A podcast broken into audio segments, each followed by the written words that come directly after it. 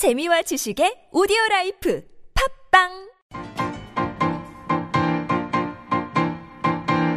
미디어 톡톡.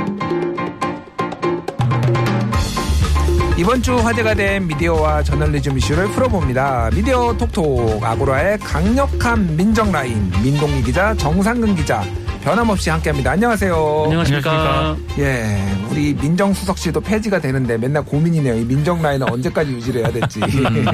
뭐 대체할 성격의 새로운 기구를 만든다고 하니까요. 그러니까요. 거기에 이름에 우리 또 대세 추종하는 사람들이잖아요. 그러니까 저희가 이제 민동기 정상근이라 민정 라인인데 음. 그 이름이 바뀌면 저희 성을 바꿔야 돼요. 성을 바꾸든지 네. 사람을 바꾸든지. 아이고. 네. 자, 네, 그 성을 만든. 사람을 찾아야 될 거 아니에요. 그러면. 그렇죠. 성에 맞춰서. 자, 흔치 않아요. 그래서 그냥 민정 라인으로 가보겠습니다. 예. 알겠습니다. 뭐 요즘 이제 4월 만우절도 지났고 음. 뭐 어디 어디 놀러 가실 계획 있으신가요? 아직은 없습니다. 네. 아직은 왜 없나요? 확진자가 아직까지 좀 많이 나오다 보니까 아, 그렇긴 하죠. 뭐 저는 괜찮은데 아이가 좀 걱정이더라고요. 음. 네. 아, 근데 이제 많은 분들이 이제 날씨도 좋아지고 그러니까 음. 아, 차들이 오미크론이 막 확산될 때는 음. 진짜 거리에 차들이 별로 없었거든요. 음. 요즘 다시 많아지고 있습니다. 어, 많아졌어요. 예. 제가 아침에 나오면서 그 출근길에 차 이 소통을 보면서 얼마나 화- 지금 격리가 돼 있나 요거를 항상 피부로. 느끼거든요. 네. 최근에 슬금슬금 막히기 시작합니다. 네. 아, 차가 다시 엄청 많아지고 있습니다. 그러게요. 어떻게 보면은 일상으로 돌아간다는 좋은 신호이기도 하죠. 그렇죠. 네. 네. 다시 차가 좀 빡빡하게 막히는 그날을 기대해 보고요. 자, 근데 오늘 이슈도 빡빡한 다- 가슴이 좀 빡빡하네요. 이거 음. 답답합니다. 오늘 짚어볼 미디어 이슈 윤석열 당선인의 대통령직 인수위원회 내용인데 자 인수위 과학기술교육분과 그런데 여기에서 KBS, MBC와 간담회를 가졌다 이런 건데 이게 처음 아닌가요? 처음이죠. 그러니까 어. 처음에 인수위원회에서 업무 보고 형태로 KBS하고 박문진 MBC 대주주죠. 예. 어, 그 형태로 이제 추진을 했다가 이게 이제 비판 여론이 제기가 됐습니다. 예. 왜냐하면 KBS하고 박문진 같은 경우에는 인수위 업무 보고 대상이 아니거든요. 아니죠. 근데 왜 업무 보고를 하려고 하느냐? 그러니까 간담회 형식으로 바꿨고요. 예.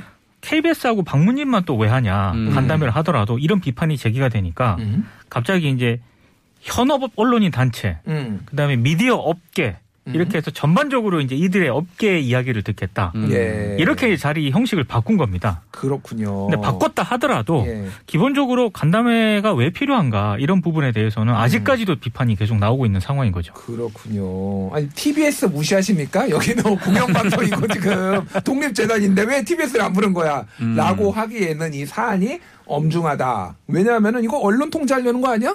약간 뭐 이런 느낌이잖아요. 뭐 그런 지적들이 있죠. 그 왜냐면 이렇게 처음에 이제 업무 보고를 받으려고 했었던 거는 분명하니까 음. 네, 그 의도가 좀 어, 심상치 않은 거죠. 그러니까 뭐 방송사 뭐 이사진을 불러서 그 업무 보고 받을 건 또 무엇이 있고 예. 또 간담회에서 또 들을 게 뭐가 있겠습니까? 근데 사실 뭐 언론 그 현재 이제 처해 있는 공영방송의 좀 여러 문제점이라든지 예. 좀 이런 얘기들을 듣고 싶다면 그냥 언론 현업 단체만 부르면 될 일이거든요. 음. 그러니까 뭐 어, 기자협회도 있고 예. 아니면 이제 경영진 경영진을 부르는 것도 좀 애매하긴 한데 좀 어쨌든 그럼 아니면은 이제 뭐 경영진을 부르더라도 좀 여러 좀 공개된 장소에서 불러서 음. 그 현안들을 좀 청취하고 얘기해 볼 수도 있는 음. 거거든요. 근데 어 이렇게 따로 따로 이게 처음에는 업무 보고를 받으려고 했다가 이 나중에 그게 논란이 되니까 이제 어 간담회를 바꾼다고 하더라도 예. 좀 이렇게 그 이사진, 그러니까 그 주요 방송의 주요 의사결정에 영향을 미치는 그 이사진을 따로 불러서 이렇게 얘기를 하려는 것 자체가 좀, 어, 좀 주변에 보는 시선이 안 좋아질 수 밖에 없죠. 음. 그리고 좀 논란을 예. 불러 일으켰던 게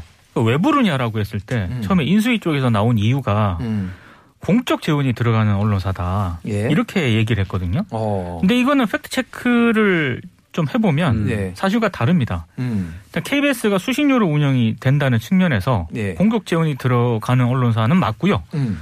근데 MBC 대주주인 박문진 같은 경우에는 공적 재원 안 들어갑니다. 안 들어가죠. 그건 광고로 운영이 되는 그런 광고죠. 방송사고요. 그래서 MBC에서 우리도 수신료를 달라 이런 얘기도 있었어요. 네. 그래서 그것도 오해가 있는 그런 얘기, 얘기일 뿐더러 예. 공적 재원이 들어가는 언론사와 간담회를 하려고 했다면 그럼 EBS는 왜 뺐으며 음. 그러게 EBS는 연합뉴스는 한해 있죠. 300억이 넘는 그런 정부 지원이 들어가거든요. 그러니까 그 연합뉴스는 또 왜 뺐냐. 음. 이런 얘기가 계속 나오기 때문에 인수위 쪽이 음. 간담회를 한 의도가 있는 것 아니냐라는 얘기가 계속 나오는 거죠. 한마디로 기준이 뭐냐? 기준도 적절치 않고 뭐 네. 일관 일견, 일관되지 않고 그래서 이거는 언론 길들이기 아니냐 이런 얘기들이 좀 나온 것 같은데 음. 그러면은 안 갈 수도 있잖아요. 그렇죠. 이제 네. 안갈 수도 있고 사실 좀 이런 좀 저- 이런저런 좀 논란이 있으면 이제 안 가는 게 맞다라고도 생각이 좀 드는데 음. 어, 그런데 갔습니다.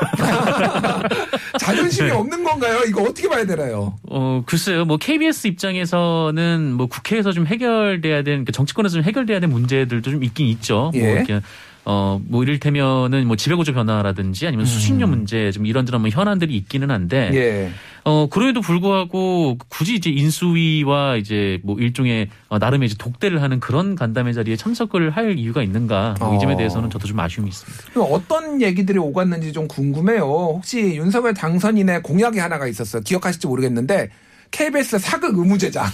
아, 네. 그 국제뉴스. 쇼츠 공약이었죠. 예, 국제뉴스 30% 의무 편성 막 이런 거 있는데 혹시 뭐 이런 것과 얘기가 나온 건가요, 설마? 그러니까 이게 함구를 하고 있어요. 언론 보도도 비공개 간담회를 가졌기 때문에 적긴 한데 예. 일단 KBS 같은 경우에는 뭐 수신료 문제라든가 이런 문제가 주로 논의가 됐고 음. 어, 그다음에 이 현안들이 있지 않습니까? 아까 정상근 기자가 얘기한 것처럼 방송통신위원회를 통해서도 이 KBS가 해결해야 될 여러 가지 정책적인 문제들이 있거든요. 예. 그런 부분을 논의를 했다라고 하고 근데 동아일보가 이 관련 내용을 아주 짧게 보도를 했는데 예. 거기 보면은 KBS 보도의 공정성 문제 있지 않습니까? 어. 이 얘기도 잠깐 나왔다라고 합니다. 그러니까 문제. 그 얘기 안 한다라고 했는데 분명히 했다는 그런 얘기고 예. 박문진 같은 경우에는 주로 이제 MBC 경영 상황. 왜냐하면 박문진은 MBC 대주주기 때문에 예. 실제로 뭐 보도라든가 이런 거와 관련해서 박문진 관계자가 할 얘기가 별로 없습니다. 그러게요. 그래서 이제 경영 상황 등에 대해서 주로 얘기를 했다라고 하는데 아무튼 이게 부른다는 것 자체가 굉장히 압력으로 느낄 수밖에 없는 거죠. 박문진은 왜 가냐고 물어봤어요. 일부 음. 기자가. 예. 물어보니까 아니 안 가려고 했는데 음. 또 안갈 만한 그런 근거가 또 없더라 불렀는데 이래서 갔다라고 얘기를 하거든요. 참 아니, 난감한 상황인 거죠. 부를 근거가 없는데 안 갈 근거가 없다라는 건 이게 무슨 그러니까 불렀는데 안 갈 만한 근거를 찾는 것 자체가 어. 좀 비정상적인 상황인 거죠. 한마디로 그냥 해석 이게 번역기를 돌리자면은 심기를 불편하게 하고 싶지는 않았다. 뭐 그렇습니다. 이렇게 좀 해석이 되는 것 같아요. 굳이 안 갈 근거가 아니라 안 갈 명분 못 찾았다 막 이런 어, 얘기인 것 같습니다. 그렇군요. KBS는 일단은 별다른 입장은 내지 않고 있는 상황인데 그 3월 30일에 국회에서 과 기정보통신위원회가 열렸는데 KBS는 왜 가만히 있냐 이런 질책이 또 나왔다면서요. 뭐 민주당에서 그 얘기가 나왔는데요. 예. 이용빈 민주당 의원이 이제 KBS 측에 이제 질의를 했는데 음. 어, 이 윤석열 당선인 측에서 이 그 공영방송을 압박하려는 거 아니냐 이렇게 간담회 자리를 마련한 건. 근데 예. 이 KBS에서는 왜 좀 우려의 목소리가 나오지 않느냐 좀 이렇게 좀 추근하는 좀, 좀 그 입장을 물어보는 음. 정도로 질문이 있었습니다. 그래서 이 MBC 같은 경우에는 그 내부에서도 좀 부적절하다 뭐 이런 비판도 나왔고 또 성명도 나왔는데 예. KBS는 얘기가 없다 뭐 이런 지적이었습니다. 그렇군요. 노조에서 성명을 발표할 만도 한데 이런 거는. 음. 음, KBS 맞아요. 같은 뭐, 경우에는 예. 또 노조가 뭐 MBC도 마찬가지지만 예. 그 노조가 또 다양하게 있지 않습니까? 뭐 여러 노조가 있죠. 예, 여러 노조가 있- 노조도 있고 뭐 예. 여러 노조가 있는 데다가 네. 지금 흔히 말하는 정권 선 대선이 끝난 이후에 예. 현 경영진을 또 비판하는 그런 목소리도 내부에서 나오거든요. 음. 예. 그러니까 여러 가지 복잡한 상황이에요. 그러다 예. 보니까 단일화된 어떤 목소리가 음. 목소리로 이런 지금 인수위의 이 대응에 음. 이렇게 대처 방안 대처를 내놓는 게 상당히 어려운 것 같아요. 지금 그러게요. 우리 세 명다 KBS 종종 가잖아요. 보니까. 네. 뭐 대자보에 별게 다 붙어 있습니다. 딱 들어가면 뭐 날 막 요란합니다. 막. 뭐 이게 네. 와 네. 무슨 시츄에이션인지 모를 것들이 다 다양한 것도 야 아, 여기 저는 네. 어, 노동조합이 이제 노보를 내지 않습니까? 예, 예. 뭐 대선 결과가 실린 노보는 제가 태어나서 처음 봤었어요. 네. 한, 그러게요. 네. 얼마나 이게 초유의 관심사인지 그 내부 구성원들은 그렇게 조금 민감하게 보고 있다라는 건데 자, 인, 인수위의 이런 행보 이거는 윤석열 당선인의 공약과도 배치되는 거 아니냐 이런 지적도 나와요.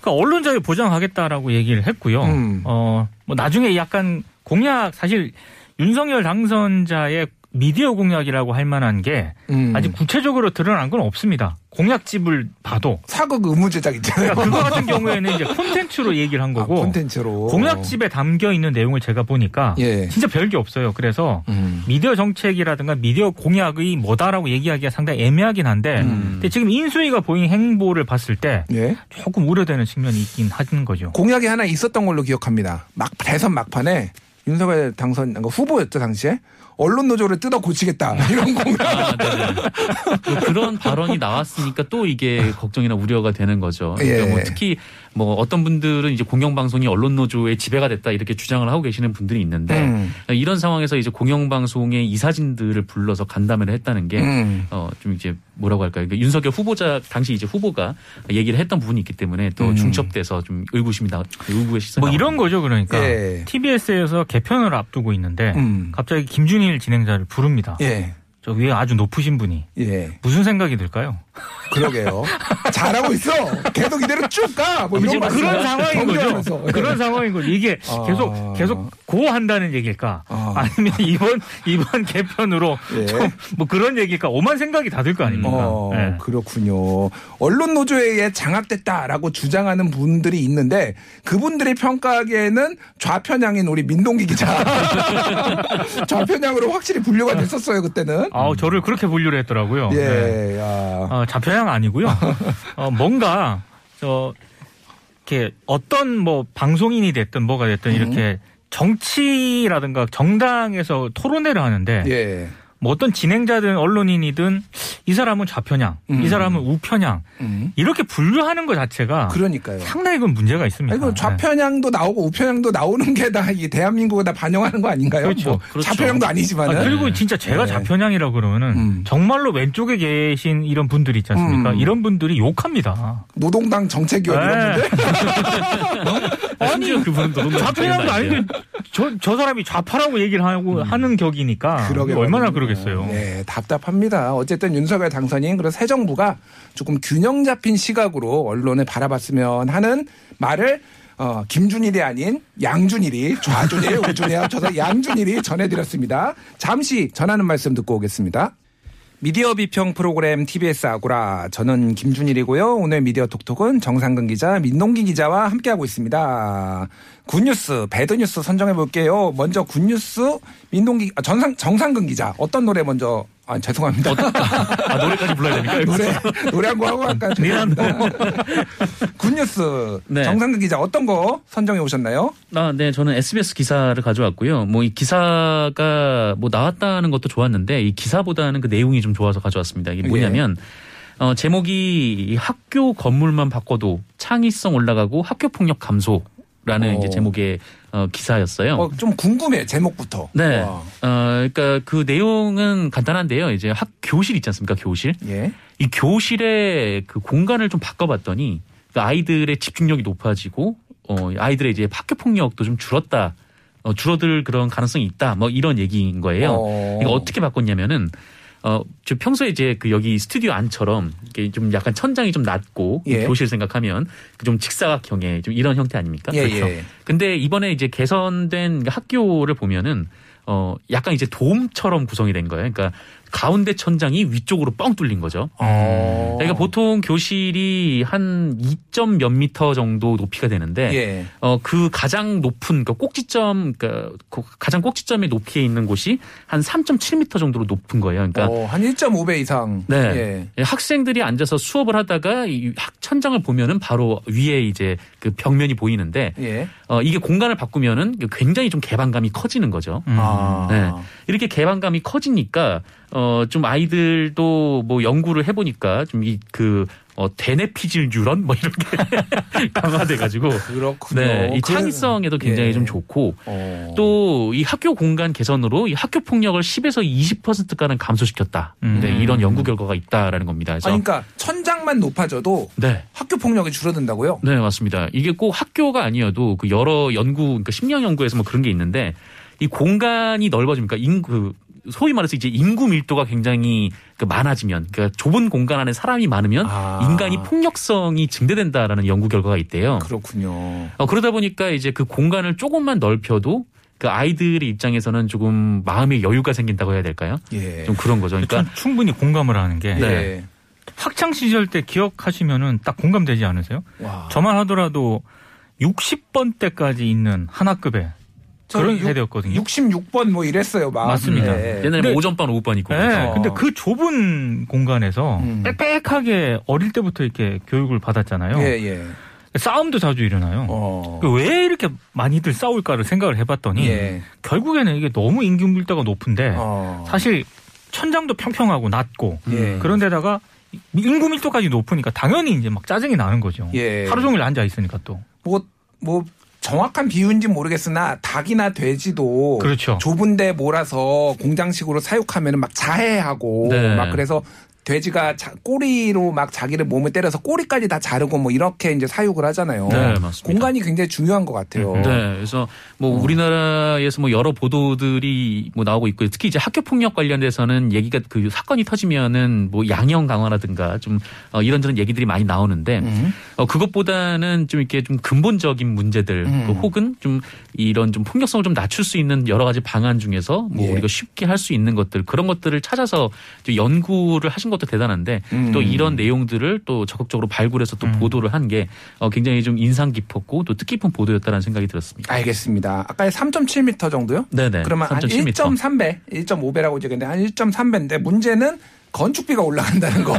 그렇죠. 아무래도 예. 우리나라는 이제 좁은 지역에 학교를 용적률 짓다 빡빡 때려 보니까 넣어가지고 막 올려야 되는데 네. 이게 좀 난감하네요, 사실은. 그래도 이제 좀 하나 둘씩 이렇게 바꿔가는 것도 좋지 음, 않을까. 그렇죠. 네. 음. 알겠습니다. 자, 민동기 기자 선정한 굿뉴스 어떤 건가요? 전 경향신문이 3월 30일자에 보도한 기사인데요. 제목이 낯선 땅, 낯선 죽음.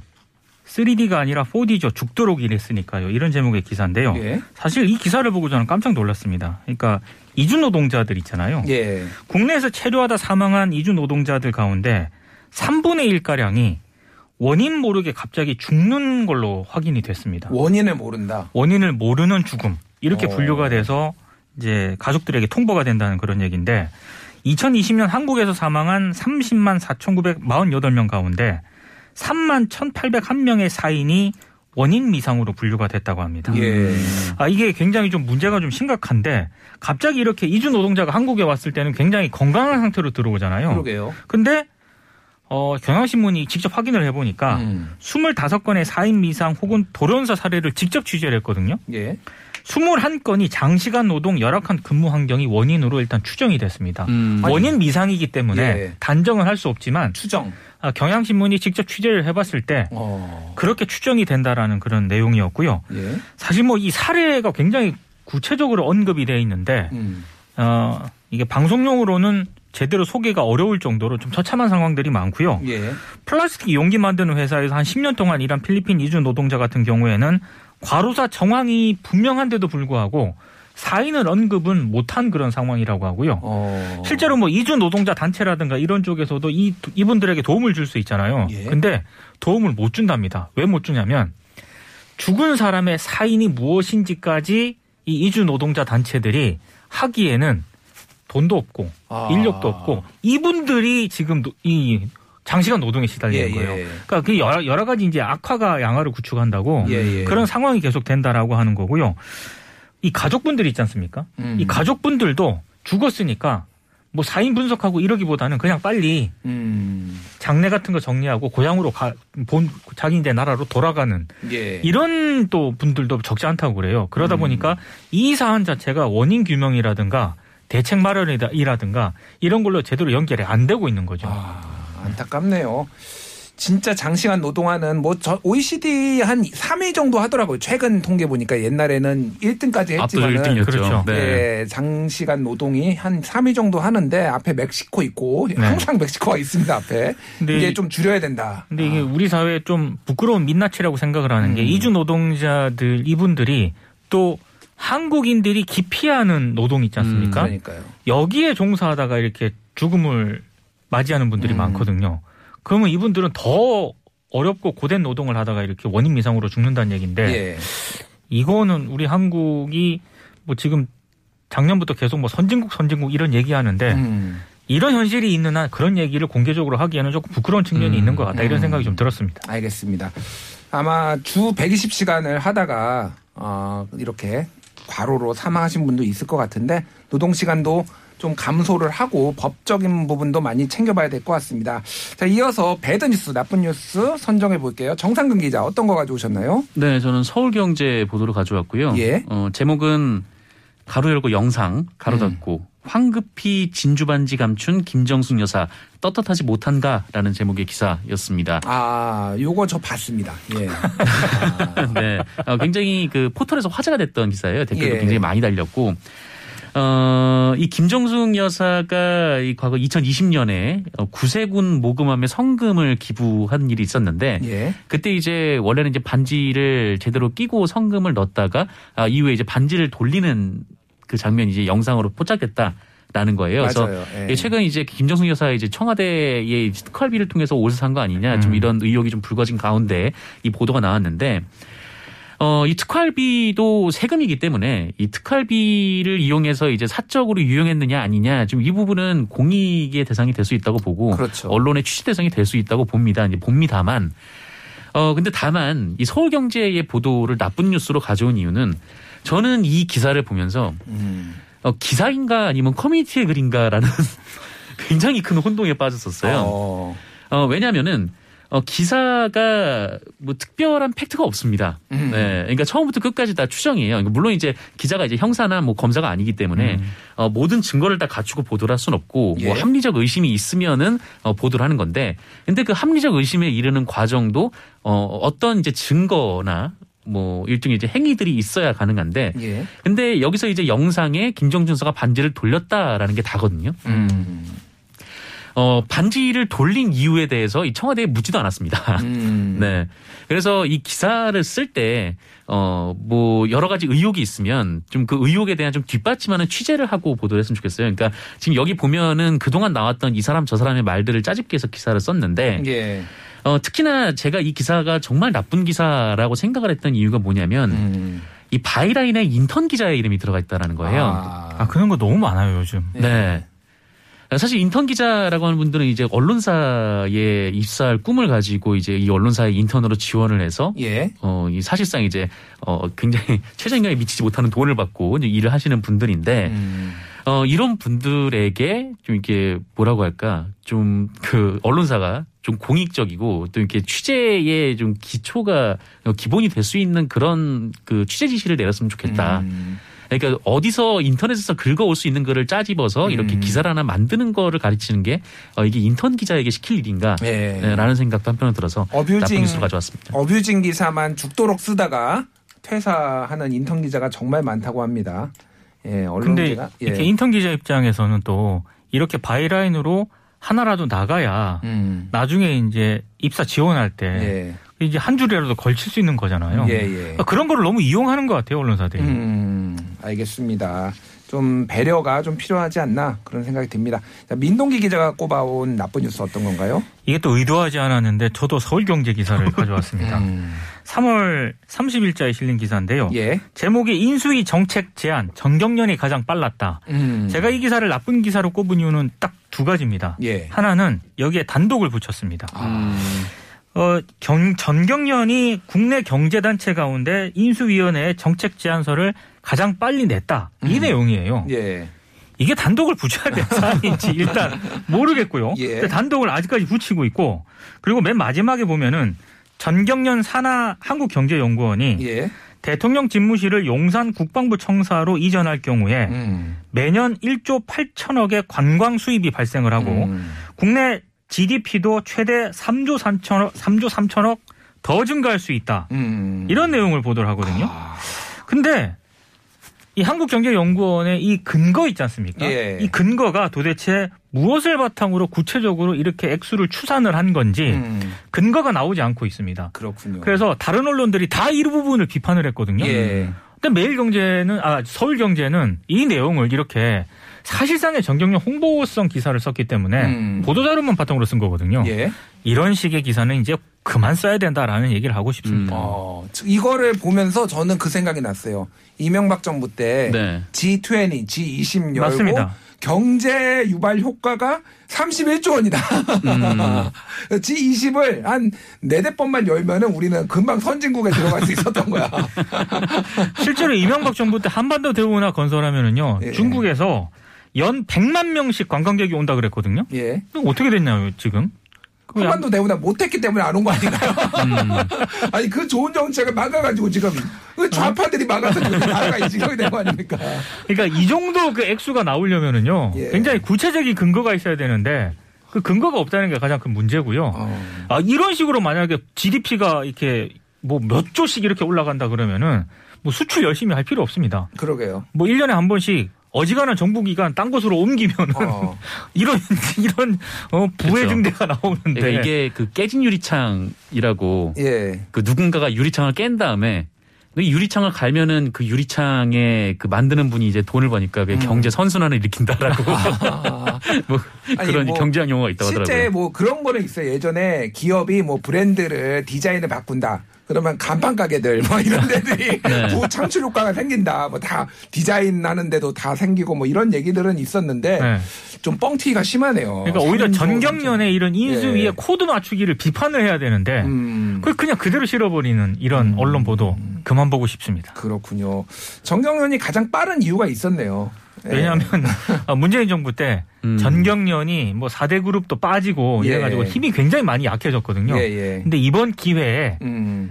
상공회의소에 밀린 음. 그런 파워를 다시 찾으려고 하는 게 아닌가. 음. 오히려 이런 점을 좀 짚어올 필요가 있는데 음. 그런 내용은 없습니다. 예, 대한상의, 대한상의가 사실상 이제 정경련의 위치를 차지하면서 이번에 6개 경제 간담 그렇죠. 단체 단- 간담회 할 때도 네. 정경련한테 돌려서 나머지 연락해라라고 해가지고 네. 이게 논란이 많이 됐잖아요. 그렇습니다. 예, 예. 그러니까요. 참 그런 일들이 있었네요. 자, 여기까지 오늘 얘기를 할게요. 미디어 톡톡 정상근 기자, 민동기 기자와 함께했습니다. 감사합니다. 고맙습니다.